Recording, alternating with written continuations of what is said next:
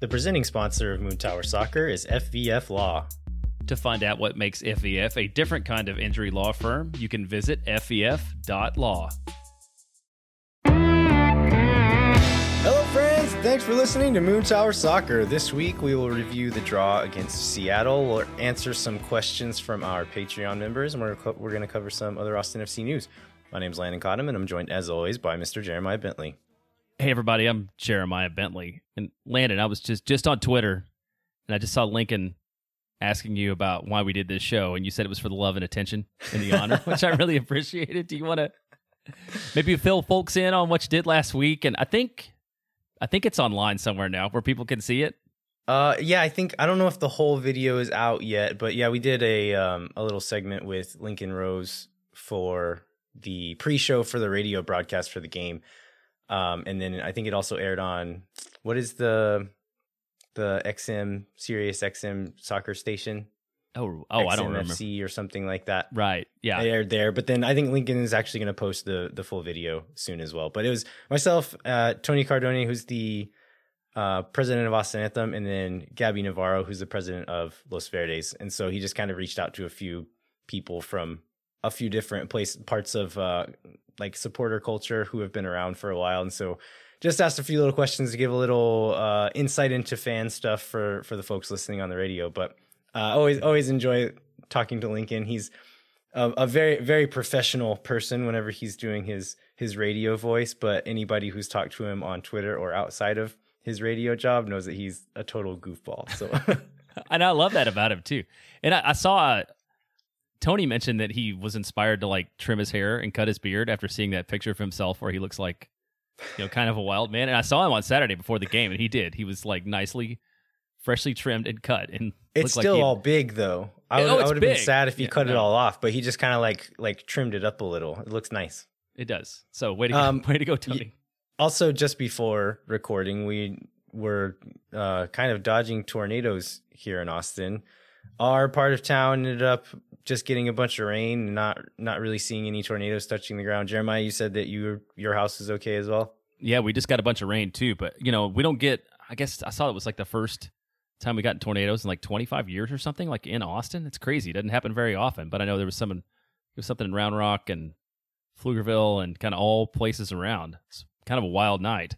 Yeah, I, I growing up up in the Panhandle, like that was a normal occurrence, and it was to the point that we're like a little bit desensitized to it. And like my wife grew up up there as well, and so it's essentially like okay, tornado warning. Turn on the news. Where's the tornado?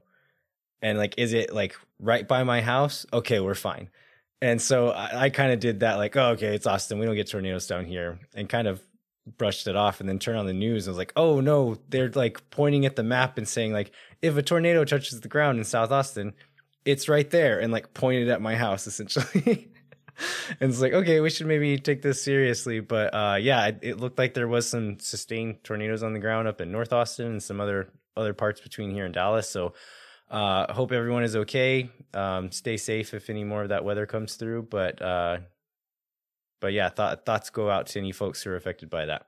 And one other thing, so because I grew up in the further south, but still in that tornado, you know, alley kind of place, and was talking to a friend of mine who's in Pflugerville, and the whole family was like in the bathtub, and he was standing out in the front yard looking for the tornado, and it's like such a dad thing to do. Like, is that was that your experience with your dad? Like, that, that's what my dad would do. Like, make sure everybody was safe, and like stand out in the yard as if I don't know he could protect us from it, or if he spotted it, he he would you know run in or what. I don't know, but I feel like I know a lot of people who do that.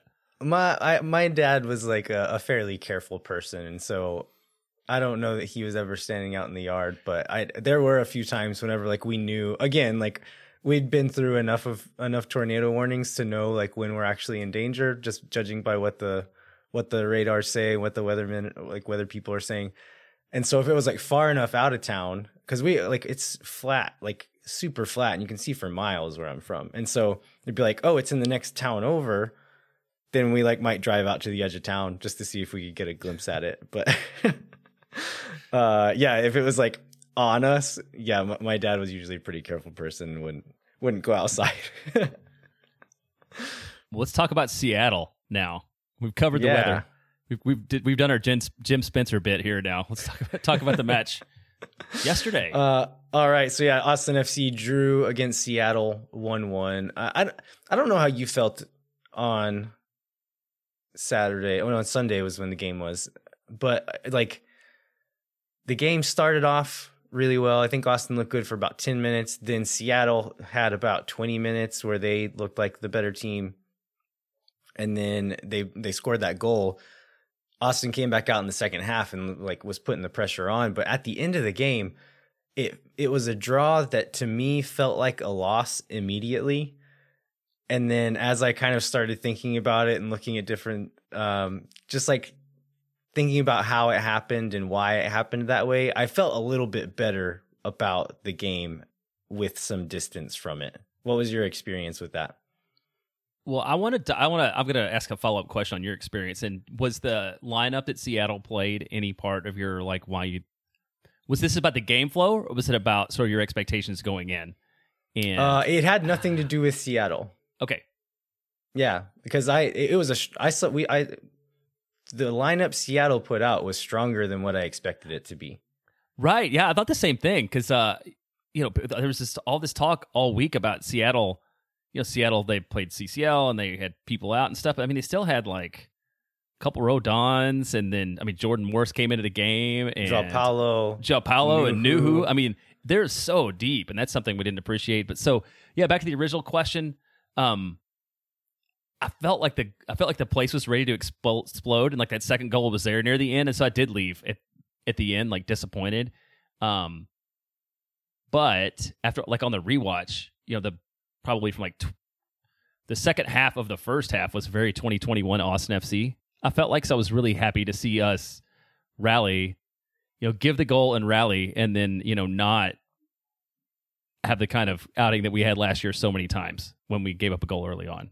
Yeah, I completely agree, and I think for me, it says something about the the expectations that the team has set for itself at this point, because it, it's and this is something Wolff uh, Wolff mentioned in the post game press conference, and then John Strong on the the Fox the FS1 broadcast mentioned this, but he was talking about I, I guess they did some like media availability with the TV people beforehand um, with Wolff and John Strong was referencing that and said that Wolff called it lazy journalism uh, when comparing results early last season to results early this season.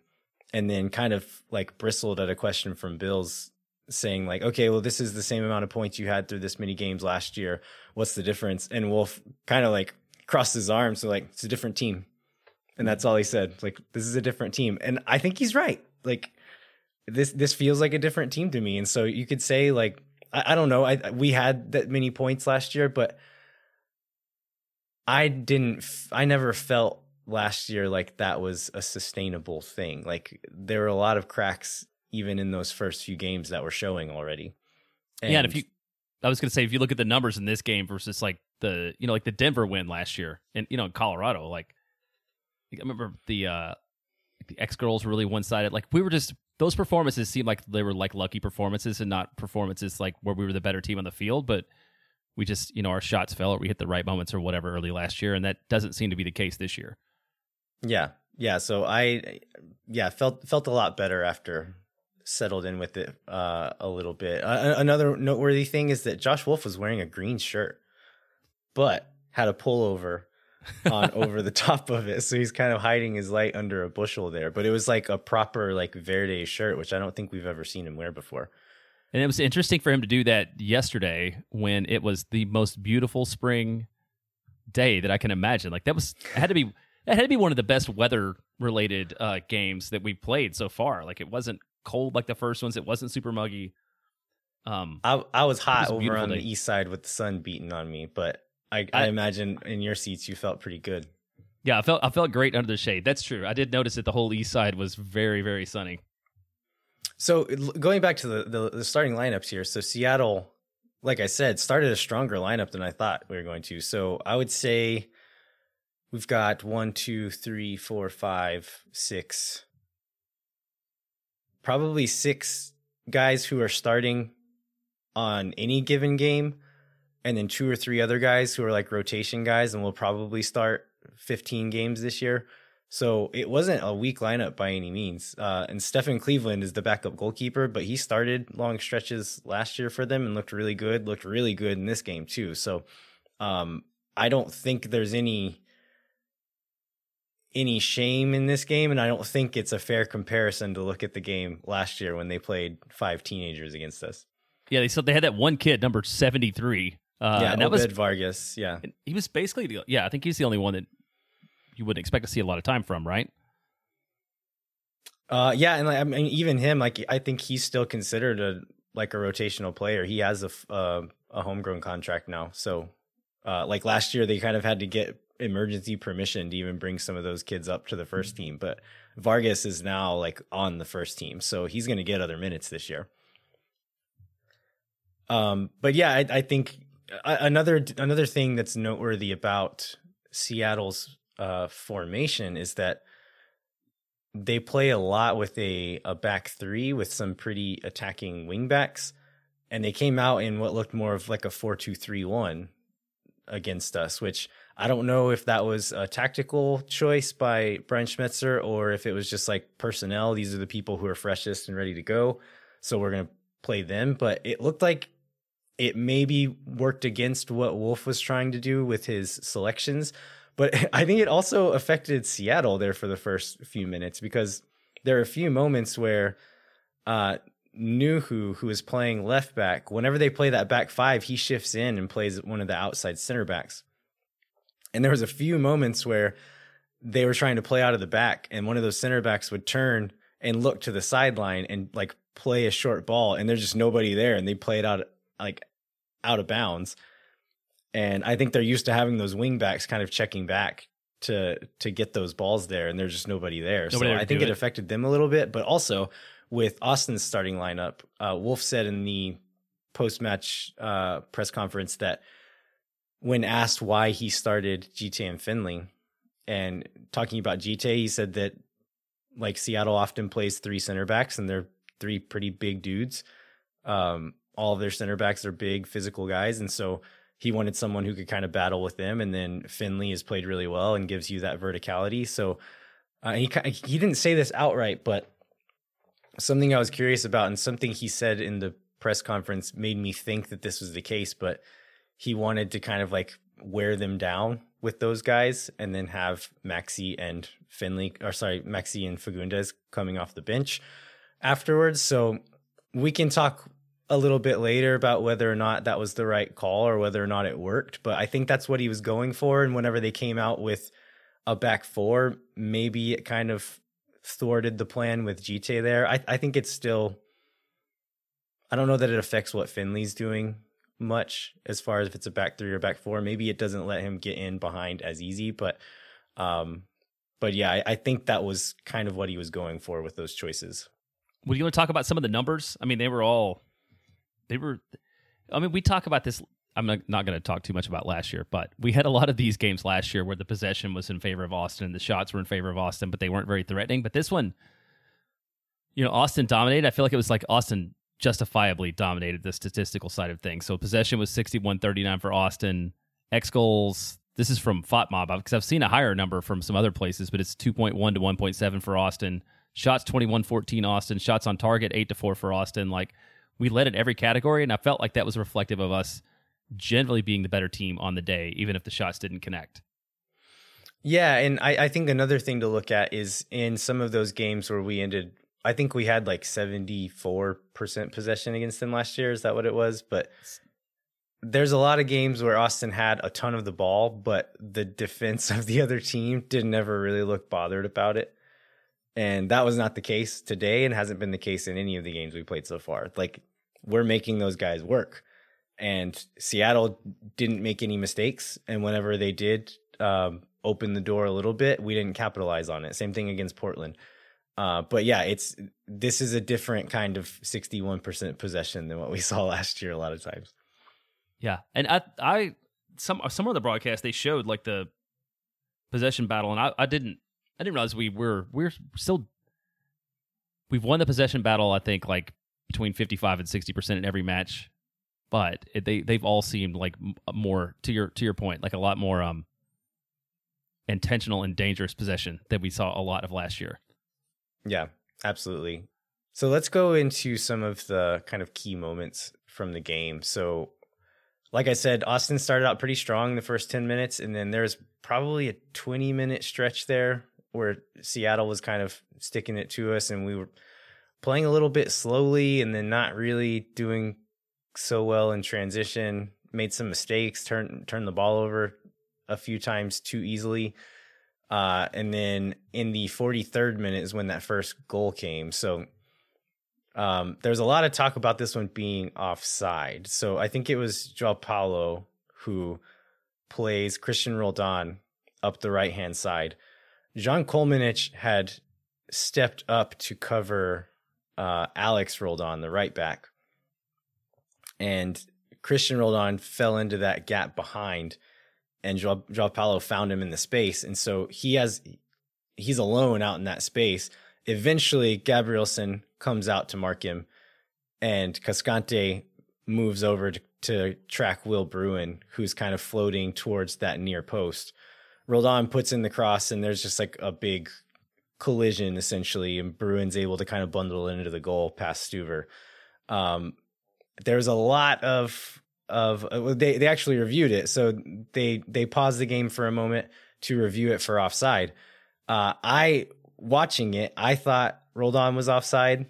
As soon as the goal went in, the line judge on that side ran back to the spot where he thought it was and was just standing in place as if like okay i'm not going to move because this is where it's going to come back to whenever they review it and call it offside uh, the ref stands there with his finger in his ear for a second, listening to the VAR, and then points to the spot. They didn't have to look at it for very long.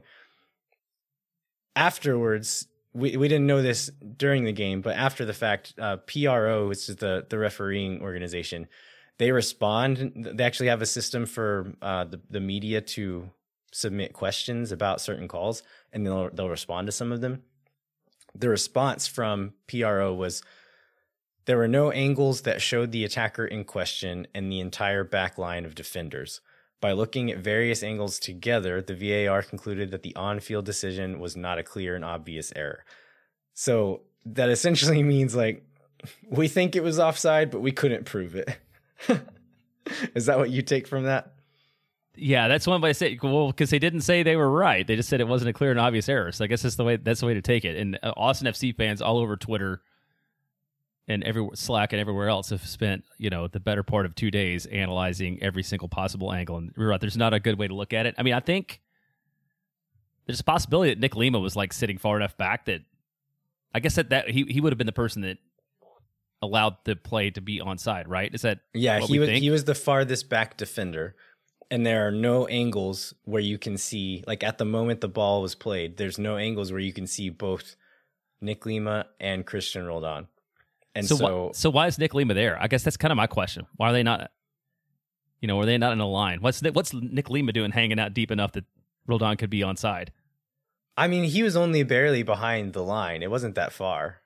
If you because there is one angle where you can see the back line and like Will Bru- I I need to look at it again. I'm not sure, but Will Bruin was there, and so I think there was maybe a chance that he. I don't know. You you could be. I I I, didn't, I haven't really watched it from that with that in mind. So maybe he did mess up, but my first reaction was just that he was a little bit behind the other defenders, but I don't think it was by very much. Okay, I saw. I've seen so many angles. I don't. know. I could be wrong, but I thought I saw one where it looked like he was pretty deep.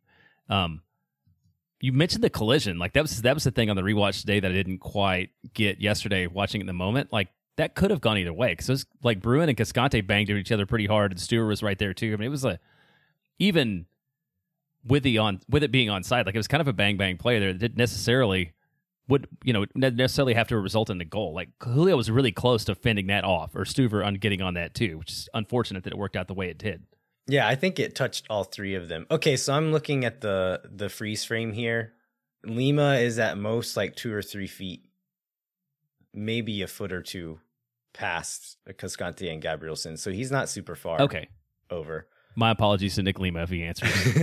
if he listens to this show. Um. So yeah, goal comes right before halftime. So in the post game press conference, Wolff was asked about this. Um, he didn't seem to be dwelling on it too much. He said that the the back line should have shifted over. So something that we're seeing a lot from the fullbacks this year, and we've talked about this a little bit on the show, but the defensive positioning sees our fullback sitting a little bit deeper and a little bit further inside in our attacking buildup. So part part of the reason being so that whenever we turn the ball over, they can push up and help cut off counterattacks. And then we've also been seeing them even in buildup, the fullbacks will push up a little bit more, um, trying to be a bit defend a bit more proactively instead of what they did a lot last year was sit deep and inside, and we were asking the wingers to drop back and cover those wide spaces. It seems like now they're kind of uh, giving up those wide spaces and kind of daring people to play longer balls into their those spots. I think in this particular instance, Kolmanic probably should have committed one way or the other a bit harder. And what Wolff is saying is if if um, if Ruben sees Kolmanic go after that one, he should be ready to slide over if that ball's played. And he does it a little bit late. So they play that ball into, into Roldan. Ruben eventually comes, but Roldan takes two or three touches in towards the box before Ruben starts to close him down, really. And by then, like Cascante is, is having to wait to see what Ruben does before he can move over. And so it was just a little bit indecisive. And I think that's what Wolff was saying. He's like, yeah, I mean, they looked at it and, and weren't able to change the call. But in any case, they should have slid over and like we should have defended it better anyway. It shouldn't have been an issue even. And said that they talked about it at halftime. And if you watch the game at halftime, that you'll see over and over the same kind of rotation and they're just like a bit sharper on it and they shut down Seattle several times doing that. So um yeah, hope hopefully it's a good learning moment for for Ruben. I feel like he's um he's a good athlete. He has good instincts, but maybe still needs to learn what they're asking of him in this system. And then also maybe he's like a, a little too brave sometimes. There was a moment where Ruben was playing it out of the back and just like kicked it straight into one of the attacker's legs. Oh yeah, and, I remember that. Yeah. but it's like he's it's to me it feels like he's not afraid of anything which is like you kind of want that sometimes. It's kind of nice to see him just like so bold on the ball and just like not really afraid to to dribble through a guy or whatever. Like doesn't really like crack under pressure. But also people who aren't afraid of anything tend to do stupid things every once in a while. so so if it was you, would you is he in your like best 11? If you're playing FIFA and you're you're playing like your Austin starting lineup right now, do you put Ruben and Cascante as your center backs? I think I do still. Um, I mean, I I still want to see Kipp get some minutes, but I I think another thing is just management. Like Chris Bills did an interview with Dave Tenney a couple weeks ago, and Tenney talks about the like that rookie wall, and I think we saw Danny hit it last year where he got some injuries, and like the, Tenney says, like the, their bodies aren't used to this. They're they're not used to being asked to do this much with their bodies. And so I like I know a lot of people want to see Kipp play more, but I think it's good for him and good for his development to ease it in and not throw too much at him at once. Um, not just from like a mental standpoint, but from a physical standpoint. We need to kind of ease him into to this new level of play so that he doesn't get injured and miss half the year. So that gets us to halftime, and then I feel like the the first well, I'd say the first 12 minutes of the second half, like up until the subs, were a little bit 2021 ish too. Like I felt like we were kind of moving the ball slowly. I almost felt yeah, like it was. Slow, I almost felt like we were. It? it? was yeah. so slow. It's almost like we were waiting on the substitutions to come in to change the pace of play in some way. Yeah, I don't know if the like I don't. So talk about temperature. Like where you were sitting in the shade, did it feel hot at all to you? It never felt hot at all to me in the shade. I'm curious what it felt like on the field. So I'm guessing the guys on the right side in the first half were sweating and the guys on the left half weren't. yeah, it's a pretty dramatic. Well, I went back and watched it on TV today. I guess I had noticed that in the stadium, but it's pretty dramatic, like how dark and shaded it is on one half the field and how bright and sunlight it is, especially during the first half. Yeah, um, it's pretty brutal side. for the broadcast, wasn't it? Um, but yeah, I, I don't. I was cu- like they looked tired, but I was like, you have no reason to be tired. It's not that hot. You haven't played in seven days, so uh, yeah, they looked sluggish. And then I don't. I don't know what it was that that like led them to be acting that way. But then yeah, those those subs came on. Uh, Maxi and Diego, if nothing else, are going to give you energy, right? Right, for sure. And and and like I feel like other people fed off of them too.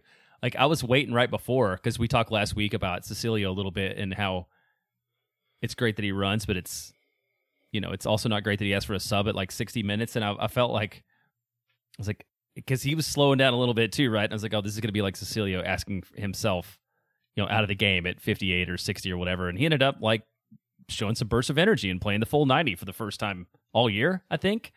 Yeah, so think they did. right. They kind they kind of brought they kind of brought that across the board to everybody, and just the way that they run by themselves is obviously a, a spark in the attack. Yeah, so um, looking at the just like the progress of goals throughout the game, Diego and Maxi came in on in the 57th minute from so there was a uh, we had a shot in the 58th minute, but then starting in the 64th minute and going to the 76th minute, so about 12 minute stretch. I think we had eight or nine shots in that little period uh, some of which we probably should have finished. Alex Ring got a chance, um, like a little one touch thing in the box that went off the post. Um, Urruti had one that was oh, it was it's actually the rebound from that. So Ring hits the post, somebody clears it, Urruti spins around, tries to hit it, and it was only a couple of feet off. Um, then Urruti gets another one. I don't remember what that one was. Gabrielsen gets a header that hits the post. Not long after that, Urruti has another shot there. Uh Cecilio has a shot, and then Ring. So I think the this last one is the one that that Ring should have hit that um that went off the post there. But lots of really good chances. Some of them were maybe a little unlucky or maybe just slight like marginally lacking in execution on our part. Some of them were excellent saves by Stefan Cleveland. He he had a really great game. He did, and there, there was another play. I think it was a corner. I don't, I don't remember if it was Coleman or not that put it in, but there was one of those balls where somebody put a ball in on a corner and it kind of bounced around people and it dropped almost to Diego's feet. I think it was about sixty three, and it was it was like the one that I've seen Diego score before. Um, but it's like somebody like I think a defender came in and hit it and knocked it out and went back for a second corner kick around the same time because I thought that was going to be the time when we were when Diego was going to score the like the tying goal, but he didn't. It was seven minutes later before it came, but there was just a ton of action and a ton of shots. And I guess we got some of the Maxi Urruti that we've heard about finally. You know, people were worried about him never shooting, and he had no Yeah. no fear. in I don't think he took any field. selfish shots though. But he No, he didn't. He, he, he ripped some when he got the opportunity though. His attempted bicycle kick was kind of weird. I don't even know if that counted as a shot because I don't know if he Uh, it connected on it. It- okay, It, yeah, it's because it it wasn't on target, but I think it counted as a shot. okay.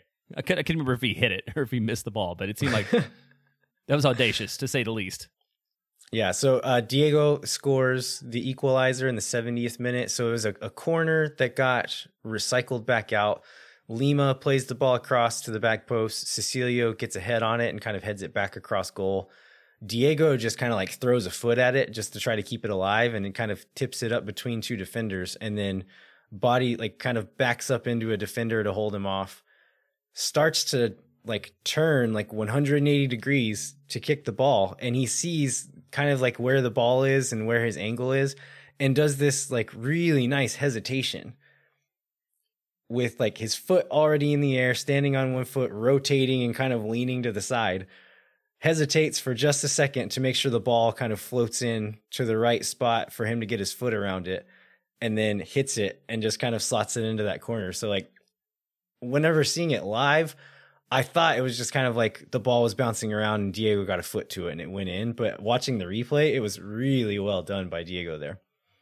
Yeah, it was beautiful. So you that was all that was all intentional. You think? I mean, that wasn't just a good luck I- moment. I in- think the the first touch was lucky, the one that kind of kept it alive and went over the defenders. The finish was was actually really good. He meant that. Um, I I was I'm very impressed by what he did on that second touch. But the fir- the first one was a little bit lucky, I think. Well, yeah. Well, th- that was yeah, it was a beautiful goal, and the place blew up. I mean, that was one thing. I feel like Q2 was ready to explode. That was. I mean, I wish we would have got that second goal to see. I know because it was rocking and it was really full. Um, you know, we've had sellouts. We've had plenty of sellouts that like weren't quite full the whole time, but I feel like the crowd was like there for the first minute. You have live a little bit like at halftime because Jackson wanted me to go get food at halftime, and then like 48 minutes in, I'm like, you see how like that side is half empty? It's because all those people are just sitting out of the concourse waiting for food. That's why we don't get food at halftime. But like it filled back in. It was a great crowd too. Yeah, I, I, I, the thing I always look for whenever I'm trying to decide if it's a strong crowd is I look to the supporter section and look up in the top corners to see if those are filled out, and it was chock full. So, um, yeah, lots lots of people there. Uh, so yeah, I think the last good chance was that ring chance. Uh, the expected goals model here gives it a 52% chance. Um, the rest of them were a lot lower than that, but uh, yeah, couldn't get it over the line. Seattle did a good job of. Uh, they got a few really good shots as well. Leo Chu had one where he kind of got in behind. Uh, it was actually a very similar moment to the goal they scored. Cristian Roldan got in behind on that right side. Gabrielsen did a better job of of getting out there and covering him, but he got a cross in, and it I can't remember how it got there, but it, the ball bounced over, and Chu was like got the ball like the ball fell to him right in front of Stuver and if he gets it on target he's gonna score and he kicks it over the bar. And so that happened. I think they hit the po- uh, hit the crossbar one time. They had a few good chances as well but um, yeah like you said expected goals ended 2.1 to 1.7 I think that's pretty fair um, I think it's pretty fair estimate there but as far as like takeaways from the game here um, I thought the I, I, this sounds like kind of a homer thing to say, but I feel like the officiating was bad again. You think so? I had somebody ask me if it was the same guy as last time early on. They're like, is this this guy as bad as the one that did Portland? So I thought it was. What can you have? Do you have specific moments that you think were particularly bad? Um. So the one that made me the most mad was in like the last minute. I can't remember who it was, but somebody like came in like a linebacker and folded Alex Ring in half right at the top of the box in the dying seconds of the game and the ref just like watched it and then turned his head around and didn't even look at it and i think there was a few moments like i don't think it was as as poor as some of the decisions in portland um but there were a few that he definitely missed some fouls that um that were straight up dives that he he gave his pals and so I, I think for the most part, he did a good job of like keeping the game under control that maybe could have gotten a little bit aggressive and out of hand. I think he did a good job on that, but I think he did miss some calls as well, including the the this isn't the the main referee's fault, the line judge more, but not getting that offside call. Yeah, I don't remember how many I don't remember how many yellow cards there were, but I was surprised how few there were. And I guess that's maybe so maybe I agree with that. If I feel like Seattle was sliding in at guys and playing really aggressively, and I was surprised when I got the uh, you know, the press release the team sends sends out always has like goals and lineup and like the disciplinary summary from it. I think what there were maybe two yellow cards in the it whole game two. or something. Seattle got yeah. two and we got zero. So yeah, I agree with that. Well, let's talk about the lineup. Do you buy the putting in Finlay and starting Finlay and Djite? Are you are you with Josh's? I understand Josh has logic for doing it, right? Because obviously, every reason, every lineup has a has a reason behind it, but like if you if you were Coach Landon, is that the starting lineup you would have put out there? Um, I I don't know if it if it's the one I would have done, but I I understand the logic for doing it. So I kind of like hold the two thoughts in my head that it was a valid choice to make and also that it maybe didn't work and I think he recognized that, made the subs at the 56, 57th minute, got them in early. Um, also, I think if Moussa Djite, Moussa Djite whiffs big time on two really good chances. If he connects with either, the second one especially, if it, like it, it's not a, an easy one to score, but he's in a position that if he just connects with it, then it's going to be like a good chance of it being on target and a tough one to save. and he just scuffs it, and it just kind of floats. Flo- I don't remember if it like floated into the keeper's arms or floated over the post or what it was, but he just didn't. He got two really good chances in the box and just couldn't co- make contact. If he scores one of those, maybe we're saying like, "Oh, it's brilliant, a really good idea to play play Djite," because there was both moments where he's kind of like bodied up with someone in the box and playing a ball into him. That's not really Urruti's strength. And so if he scores from one of those positions, we're calling Wolff a genius right now. Um, so And- I I question Djite more than I do Wolff for that one. That's fair. That's fair. And, both those were when the game was still nil nil, right? Because they were before. They were like what around thirty. They were before Seattle scored their goal. I don't remember exactly. I think yeah, The it one I'm thinking- in um, I think thirty two is the one I was thinking them, that had, had the greatest opportunity. Yeah, the 27th minute was uh, Cecilio crossed one into him. It wasn't as good of a chance. It was a, a tough angle, but he just whiffed it, didn't touch it at all. And then the second one was the 34th minute, and that was the the really good chance that he just scuffed and didn't really get any contact on. Um, as far as the Finlay one, playing Finlay over Diego, I'm I'm a little bit torn on this one. I Diego is just always so good.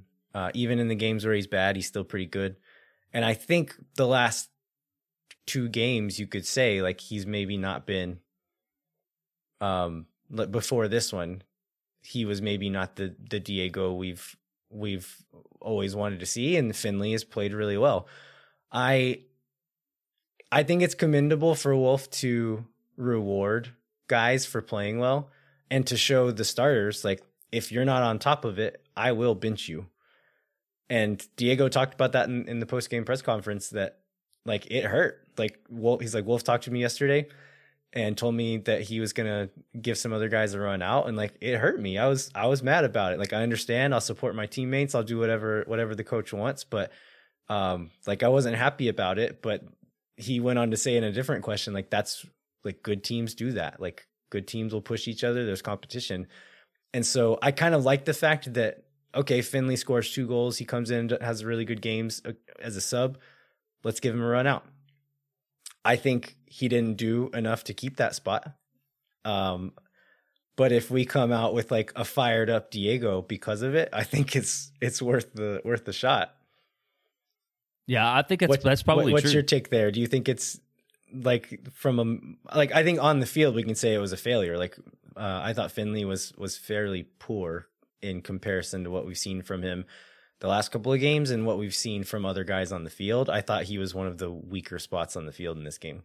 Yeah, I agree with that. I mean, I, I think it's probably a decent idea that didn't work out because he wasn't he wasn't great, and I I agree. Like I think he played himself out of that starting position for the next game. But I mean, yeah, if you can do that, motivate people. Diego certainly looked fired up and ready to go when he came out on the field and made a, and made a difference. So maybe he'll bring that energy from the start next time. So before we wrap these thoughts up on this game, we should probably take a break since we have not done that yet at all, despite our best intentions of like doing it early on. Yeah. All right. So let's take a quick break. We'll come back with a few other points about the Seattle game, and then we'll cover some other Austin FC news. is around.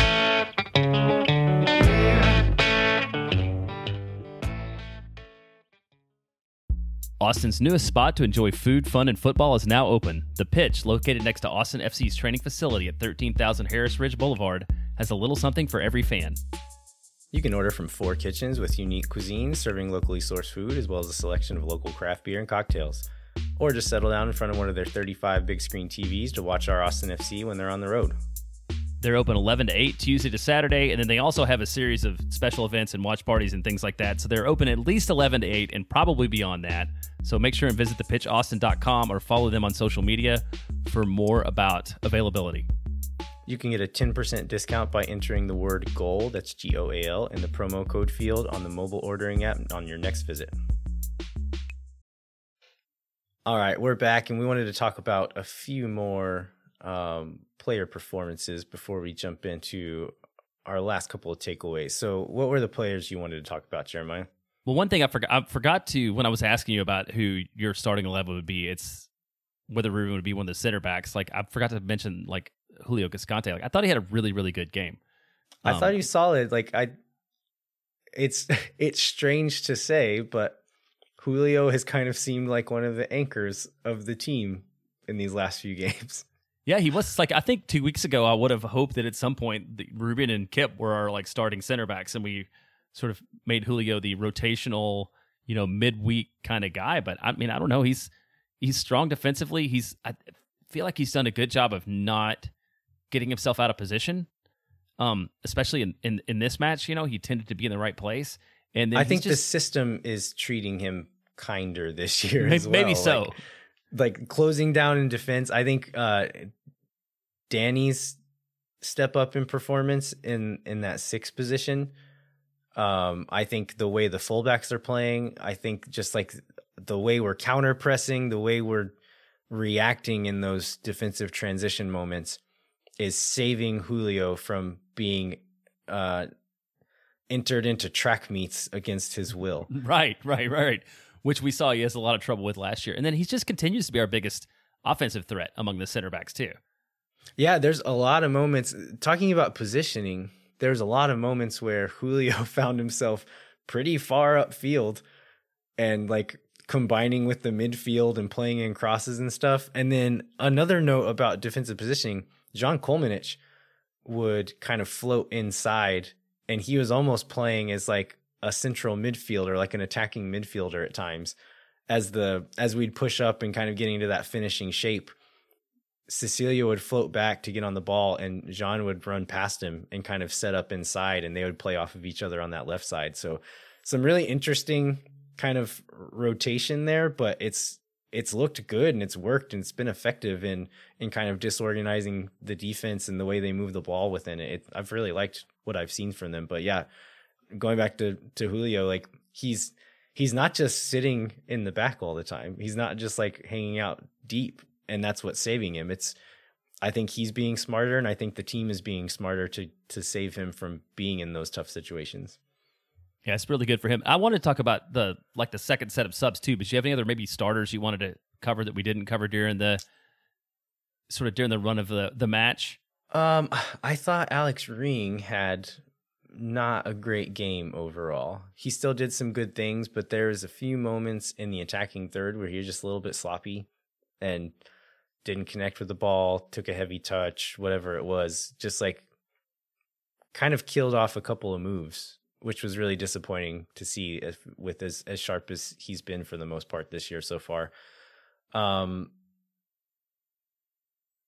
Danny was pretty good again. Danny was yeah.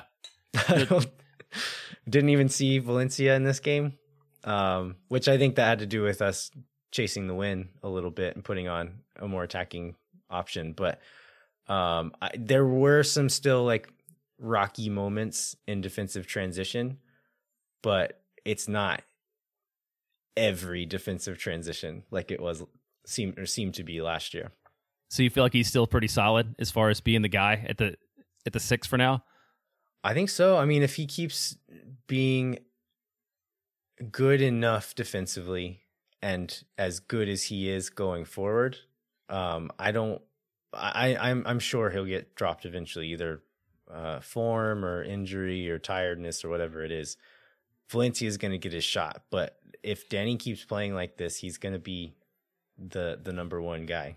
Yeah, somebody I think it was Taylor Rudolph posted on Twitter like some of his statistics, like his you know, what 90 percent pass completion rate during this game, and maybe like he won like fifty six percent of duels. Like it's showing up in the numbers too, beyond just like what you see sort of on the eyeball test. So I mean, he's appears to have made a really big step forward.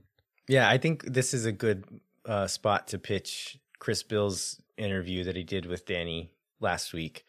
And in that article, he mentions that um, I saw this on I saw this on social media that Danny was like training this little like small group training sessions uh, in Virginia during the off season.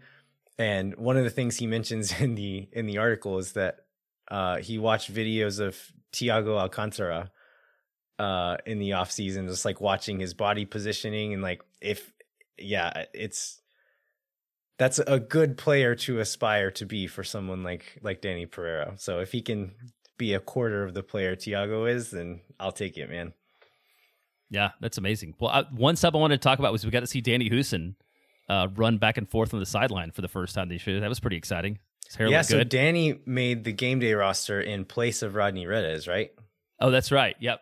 Which was kind of weird because we so then we had all three of our center forwards on the game day roster.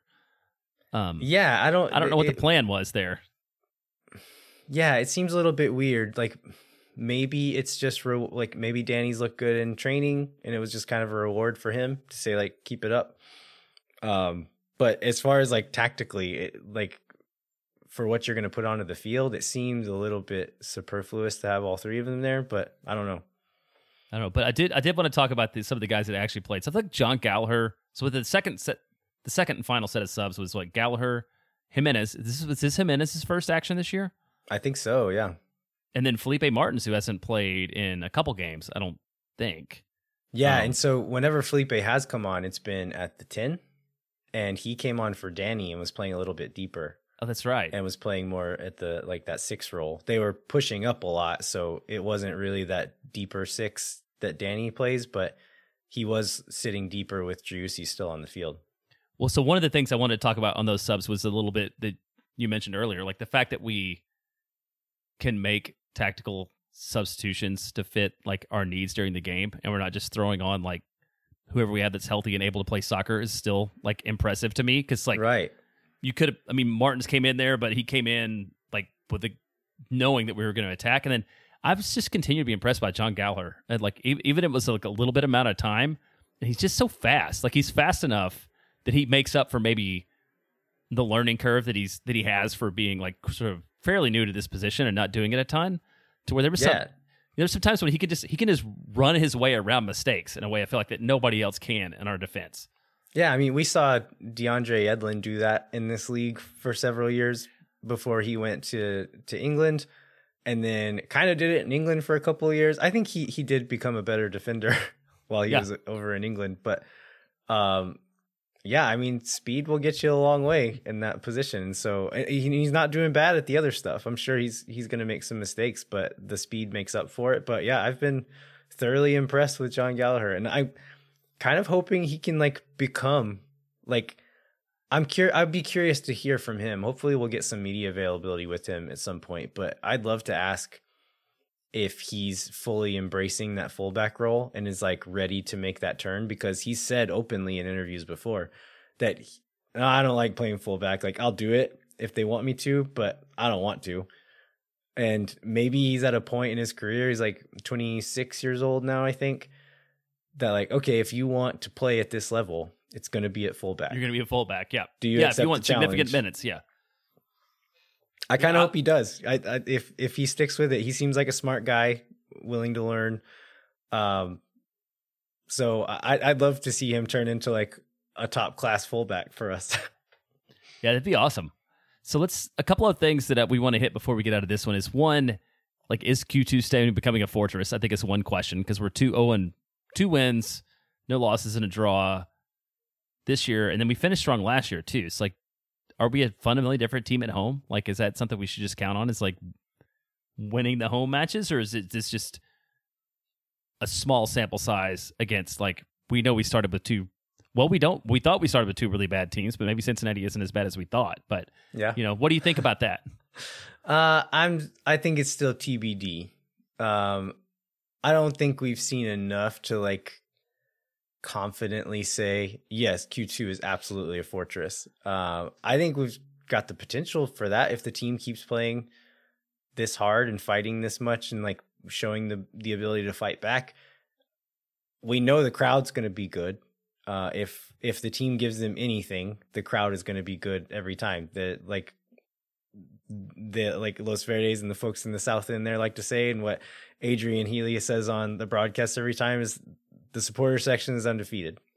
They're they've not lost and will not lose as long as the team gives them at least a little bit of something to cheer for. So I think we're we have the ingredients in the making for it, but I'm not quite ready to say that Q2 is a fortress.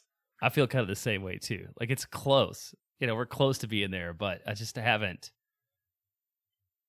If we'd have scored that second goal Yeah. on Sunday, like I'm, I'm, be, I'm willing to start believing that. You know, but we, you know, we could rally for a rally for a draw, but we still we kind of need like the environment to like will the team to victory. I think once or twice in order to really kind of take that stance on what the stadium is like. Yeah. Ask me again in June. Yeah, hopefully, hopefully we'll be able to have a different answer. And speaking of rallying, um, yeah, what does this say? Only twice last year, Austin fought back after getting scored on first, That's insane. and we lost one of those. Now, somebody pointed out, I forgot about this, but there was actually a third time uh, that it happened that I think everybody missed. Is when we played Frisco, we went down one nil, tied it at one, and then Frisco scored three more times in the first half. okay. so we did we did actually for like seven minutes or something we we we rallied then but yeah only the colorado went on the road last year and then uh, against lafc on september did we fight back after getting scored on first Yeah, I I think going back to Josh Wolff's quote, like it's a different team, and I think it definitely is. Like the to go down in the forty third minute, whatever it was, to see those guys come back out and fight like they did in the second half, that doesn't happen last year. Like the team that we put out last year, I would have had almost no faith that they were going to come They'd back and rally all, do yeah. anything with it. And this one, I was like, at halftime, I was like, we can still win this game. And like, I believed that. And they came out and I still believed it until the final whistle, pretty much. Like, we could win this one. And like, they, they've given us reason to believe that with their attitude, with the way that they play, with the way they fight, and kind of the, the camaraderie and the, the just like spirit around the team. Like, you believe that this group can fight back and can do things like that. And I never believed that last year. yeah i mean um, and yeah i believe that we're gonna believe that there was a good chance we're gonna win after we scored that first goal and like seattle was like they were playing slow and they were kind of rolling around and you know clearly seattle was playing for the draw you know as austin was pushing for the win but i still believe that it i believe for, that it would come or that it was a good chance that it would come for most of the last like 15 or 20 minutes of the match Speaking of kind of the fighting spirit, one thing Wolff mentioned in the press conference was that uh, there were a couple of like dust ups in training this week, like little like scuffles between players, and he was talking about it like this is a good thing. and it's like, it, not that he wants his players fighting, but it was like they're competitive and they care. He's like, that didn't happen last year. We didn't. We never saw fights on the training field last year because I, kind of hinting at the fact like I don't want to say that they didn't care, but like there wasn't that same passion, that same energy in the team last year that you're seeing this year. And when you have that passion, that energy, that competition in the team, it might lead to tempers kind of boiling over every once in a while. But he acted like it was a good thing, which I'll take that over over kind of like lukewarm performances any day. Yeah, and I think the competition part of that is probably a big part of it because last year, also people were people were comfortable in their role. Mostly, almost everybody knew they were starter or they weren't, or you know what their role was, and there was not this people all over the field like really having to put in the work every day in order to to be able to even make the game day roster. I'd be very curious to know if that that scuffle involved Felipe kicking one of the starters in training. I believe it might. uh, all right, we ready to move on to other Austin FC news? Yeah, let's cover a bit of it. Uh, so Austin FC Academy had a few different pieces of action this weekend in various places. So it looks like the U15s and the U17s went to Ohio and played games on Saturday and Sunday, I believe. Uh, they the U17s beat Cincinnati one 0 and then beat uh, Columbus two 0 Uh, the U15s drew with Cincinnati 1 1, drew with Columbus 2 2. And then uh, the U14s played a couple of Colorado teams here in Austin um, on Saturday and Sunday. But one thing I thought was interesting from that game is we saw some pictures come out on Instagram, and Owen Wolff was in the starting 11 for both of those games against the Ohio team. So I was a little bit concerned. Mean, we, we heard Wolff talk about how he wants to get Owen some minutes somewhere. I know that like Owen is not eligible to play in all of the U17 team games, but I think he is eligible to play against the other MLS sides. And so I was glad to see him get some minutes because I don't know that like U17 is necessarily the best level of competition for him at this point, but he needs to be playing. It's it's better than he's- none. Yeah. Yeah, I don't I don't know that he's ready for to with as much competition as there is in the midfield right now. I don't know that he deserves to be in the the game day roster, but we want to see him playing somewhere. And without the the next pro team this year, he needs to get some minutes. So I'm glad to see him uh, get to travel with with the U17s and and get a couple of games in. Yeah, you could tell like just from looking at the picture, the team picture, like he just looks more like a grown up than like every. A lot of those kids on the team still look like kids, and he does still. He looks like a, a guy playing soccer. yeah, maybe it's just whenever I've I've still only see him play with the 17s that one game, but I'd be very interested to see him. And that was uh I don't know, several months ago at this point, and he looked he looked like kind of on another level from the rest of those kids. Um, I'd be curious to see if any of those other guys have closed that gap or if Owen has widened the gap at all. Um, but yeah, I'll be interested to see him play with that team again up close. Yeah, and then we have a we have a big tournament starting this week. This is something for we've talked about how we leave stuff out a lot on the outline. I've written about the U.S. Open Cup more than once, and we've never had time to cover it, but I think we can this week. So, U.S. Open Cup, it's the longest running soccer competition in the U.S. Started in the 1913-1914 season. This is the 107th edition. So the tournament itself starts um this week. I think on the 20 22nd and 23rd. So it's going to start very soon. Um, but it's like amateur teams, USL two teams, stuff like that. And then for this round, but Austin will get involved in the third round, which will take place April 19th to 21st. And at that point, there'll be 64 teams in the field. That's sort of when the when the MLS uh, club starts. So, what should people expect from an U.S. Open Cup Austin FC side? Uh, I don't know. Like a lot of teams. I mean, any any fans of the Premier League will know that like the FA Cup, a lot of the top teams don't really take it seriously until they kind of make it pretty far, and then they'll start playing their their starters in some of those games because it's mostly midweek games. Um, and so by taking one of these midweek games seriously, you're maybe not putting out your best lineup for one of the weekend games that counts towards the league. I think it it's kind of that way in MLS as well, especially playing some of these lower level teams. Our first game will likely come from um, I don't know if it's necessarily one of the Texas teams, but it'll be like a regional lower level team. So I think there's a good chance we'll play someone like El Paso or San Antonio, maybe RGV.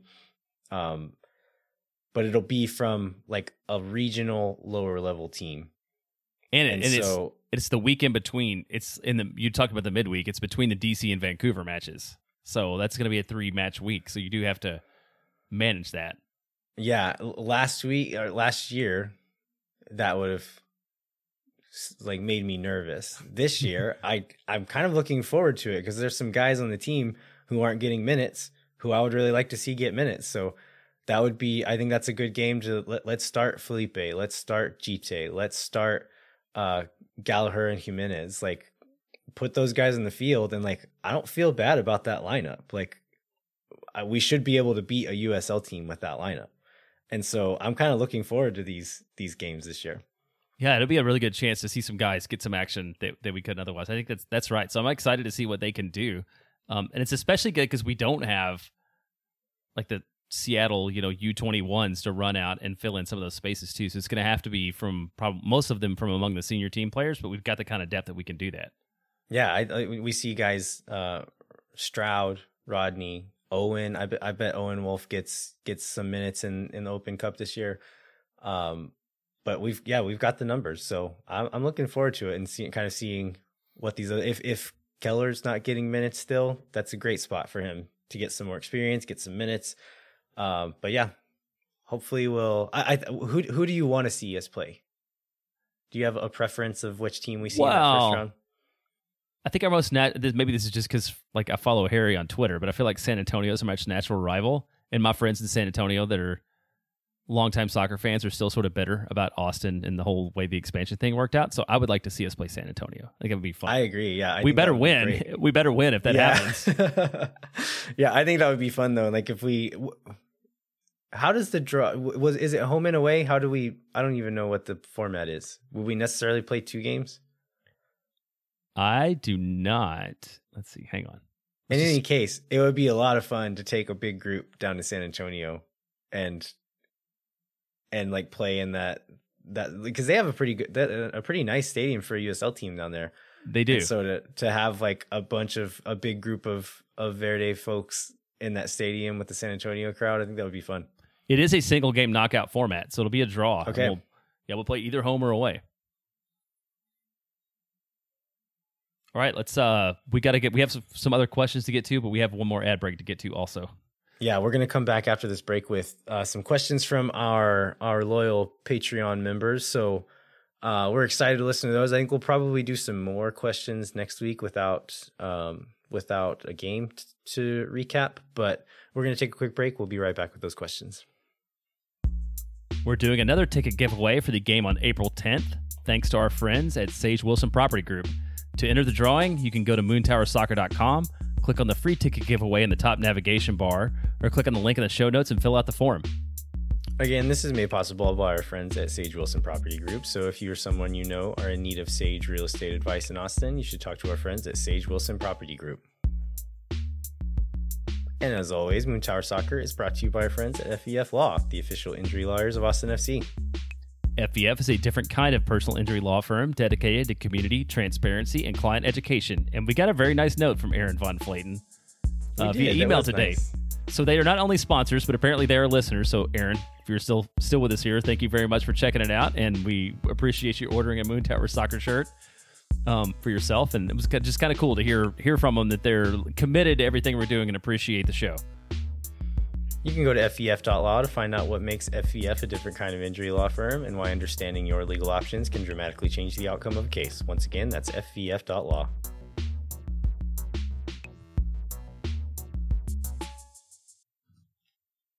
All right, we are back. We're going to answer some listener questions from our Patreon members. First one comes from Cody Odell. Uh, Cody says, Hello, Moon Tower. I've been listening to your pod since before last season started and haven't missed an episode yet. I live in the DFW area and will be attending an upco- upcoming Minnesota match at Q2, which will be my first there, but second overall. Uh, he attended one in Frisco last year.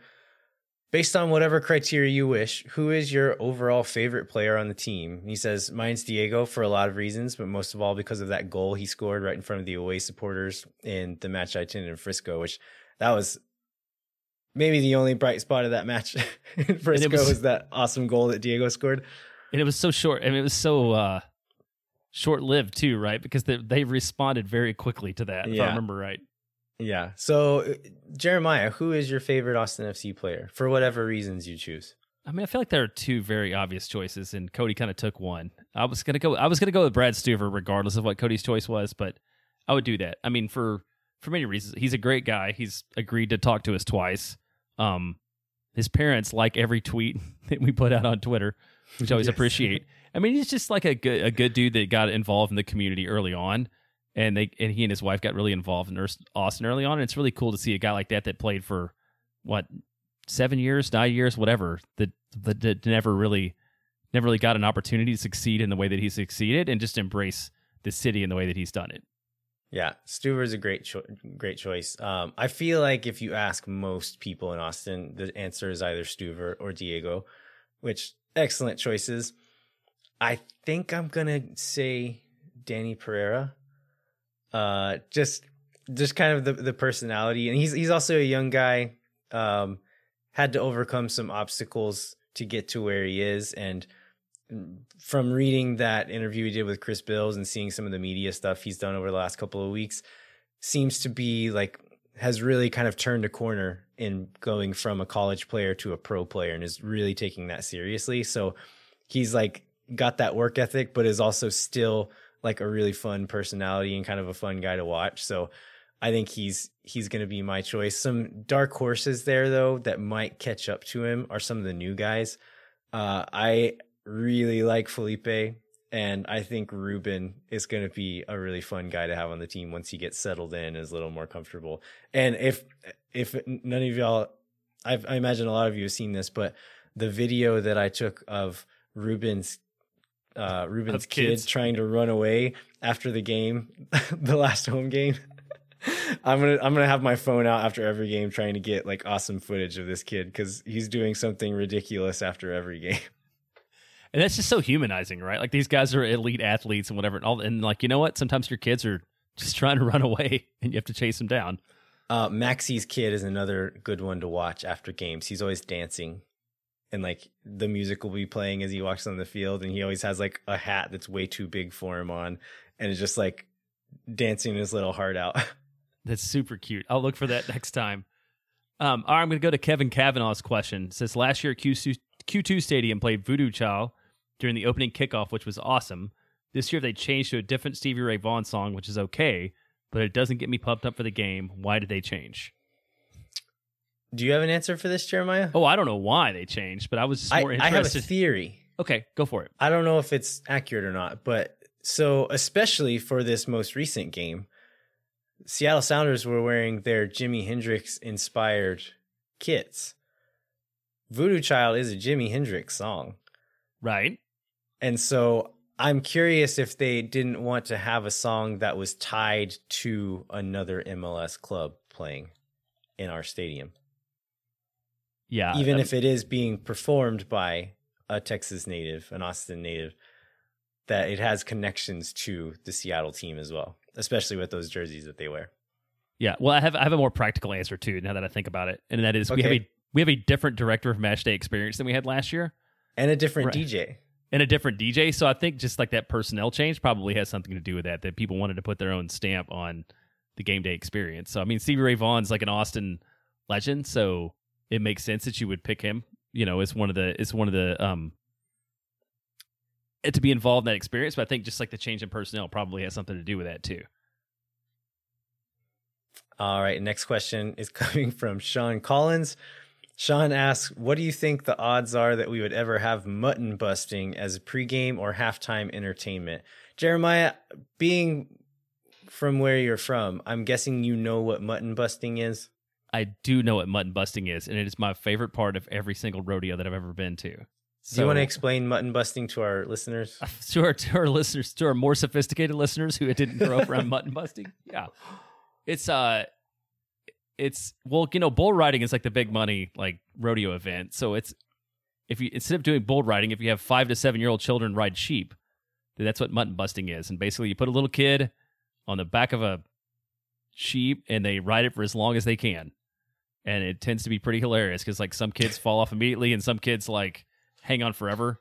Um, I was gonna sign my kids up for mutton busting, but Jackson Bentley was actually over the weight limit. Like apparently they were afraid he was. By the time he was old enough, he was too big to mutton bust because I guess they were afraid he was gonna like crush the sheep. So I was kind of disappointed that we didn't get to do that. But uh, yeah, it's a great event. and it doesn't really seem like a thing Luke would be into. No, no, no, no. He might get hurt, so he's not gonna do that. So, what do you think the chances are that we ever see mutton busting at Q2 Stadium? I think the odds are pretty low. Don't don't you think so? I think they're low, but I don't think they're zero. You don't think they're zero? Okay. I could see a future where like they maybe lean into some like weird Texas things to throw into like match day activities. I don't think we'll ever see it on the field, but I could see it as some type of like pregame activation. Yeah. Again, very low chances, but I'm not going to say it's zero. Yeah, they, you know, they, they, we don't see a lot of that or, or any of that like you see in some other sports. Like in again baseball, they will have the like every team has well in Texas at least they have like a farm day. You know, they'll do like cow milking and stuff like that. And then football, they'll have kids come out and do like punt, pass, and kick and stuff. You know, Yeah. during during games. We haven't seen any of that kind of um activity in Austin FC games. So I, I wonder if that's like something they're looking to develop. Part of that is just soccer though, right? Because in baseball you have so much downtime Yeah. that you can do it like as you're changing in between innings or whatever. Football is just like It's always at halftime, right? You know, which is Yeah. longer than I think than like a soccer halftime. And basketball, you get like the half court shot competitions or like the mascot dunking on a trampoline or whatever. And so you have that downtime to do it. Um, you're not going to see sheep on on Weston Appelfeller's pitch ever. Ever. Like that's yeah. not going to happen. And so it would have to be something that didn't involve people actually walking onto the pitch. Uh, but also, I don't know. It's like less less of a cultural thing, right? Like Austin has leaned into like more modern MLS. The fan groups have leaned into a more like uh, kind of like Latin American style with the music and stuff that they're doing. And so I feel like it would kind of like clash culturally with it as well. I to do. have not just mutton busting, but any of those like kitschy games that you see at other American sports. I think you're right. I think it would have to be sort of like in that, that outside area on the north end, like sort of pregame or whatever, or maybe somewhere Yeah. near Live Oak Park or whatever.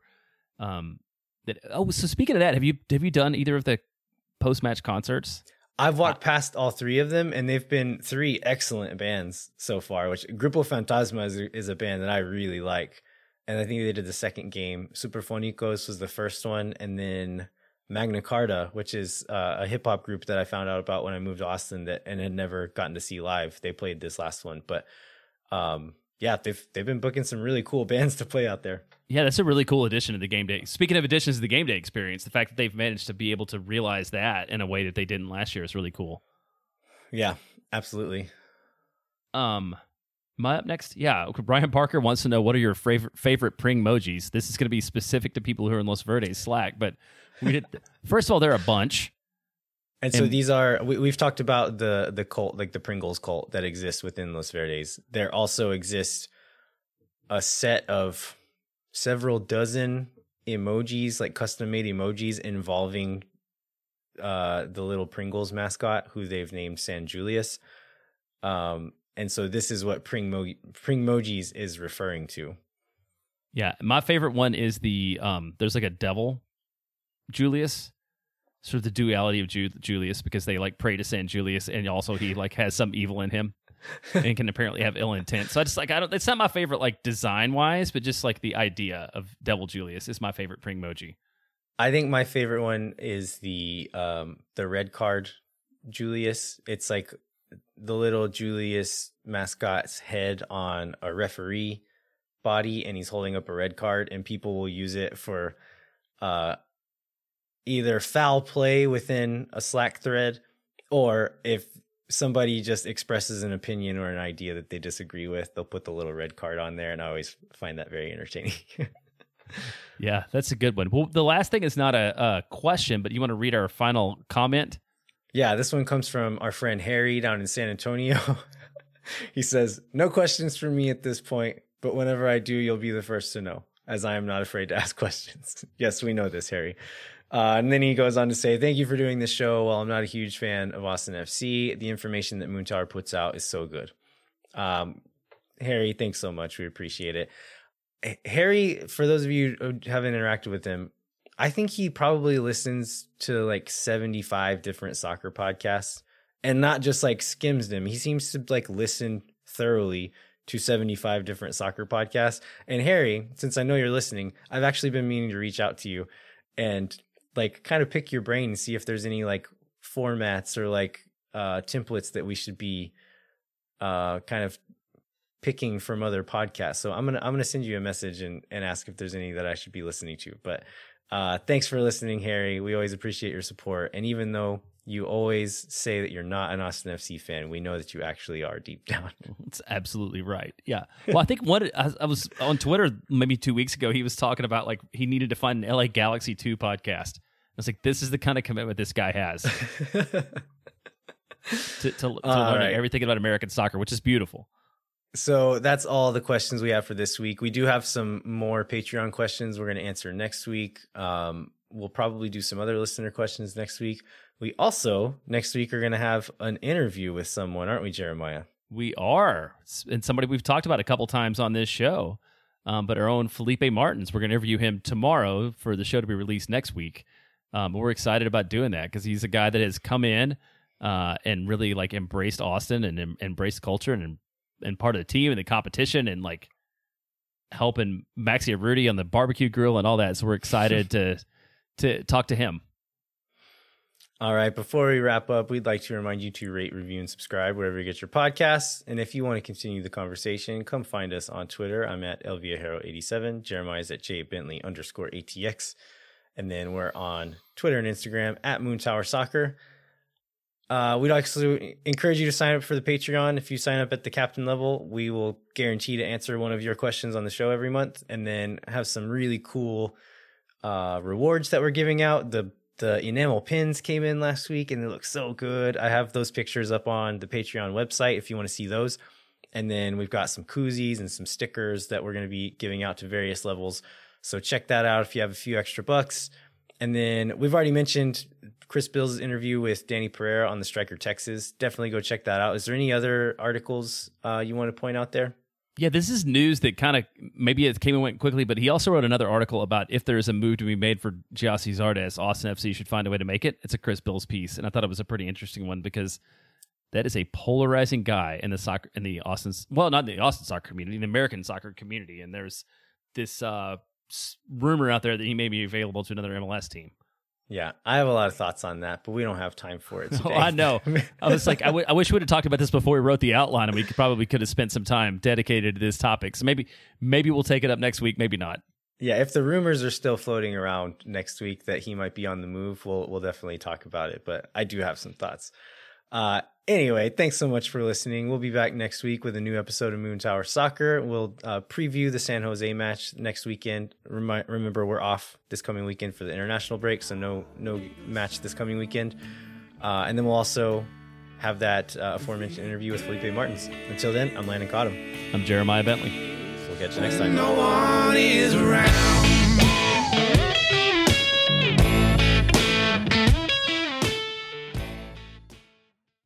Muchas gracias. Bye bye. We're just like we're like a gas. We just like expand to fit the shape of our container.